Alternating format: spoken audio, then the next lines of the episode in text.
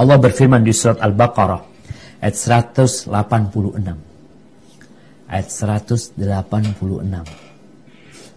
Allah mengatakan wa idza sa'alaka ibadi anni fa inni qarib ujibu da'watad da'i idza da'an فليستجيبوا لي وليؤمنوا بي لعلهم يرشدون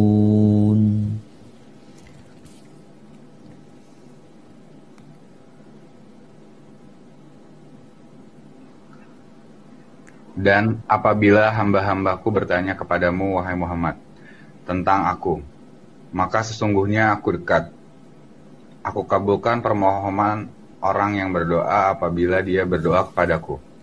Hendaklah mereka itu memenuhi perintahku dan beriman kepadaku agar mereka memperoleh kebenaran. Barakallahu fiik. Nih. Allah Azza wa menyebutkan dirinya dekat. Allah Azza wa mengabarkan bahwa dirinya berada di atas arsy Ar-Rahmanu ala arsyistawa. Iya.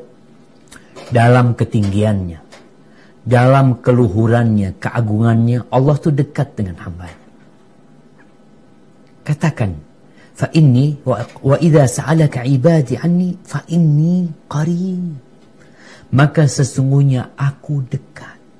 Aku kabulkan permohonan orang-orang yang memohon, orang-orang yang berdoa, idza da'ani. Dengan catatan dia minta sama aku.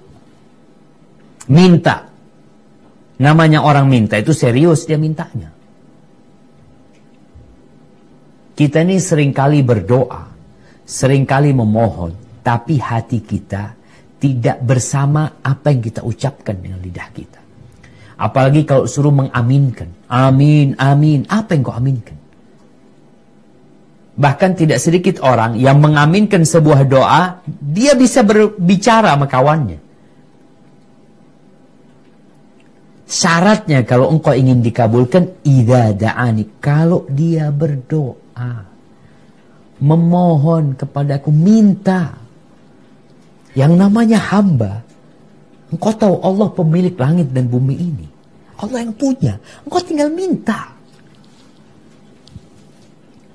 Kerajaan manusia terbatas. Kepemimpinan manusia terbatas. Mungkin dia jadi penguasa. Setahun, dua tahun. Mungkin dia memberikan sesuatu kepadamu. Setelah dia turun dari jabatannya, kau digugat.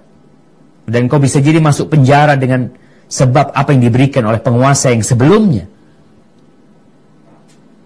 Karena manusia itu sejatinya tidak memiliki apa-apa. Jangan bicara negara, jangan bicara rumahnya, dirinya sendiri pun dia tidak memilikinya. Tuh, minta sama Allah. Rendahkan dirimu, hinakan dirimu di hadapan Allah.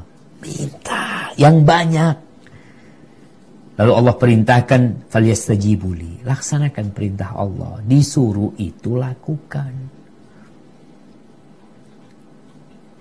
Berimanlah kepada Allah, yakin Allah akan mengabulkan doamu.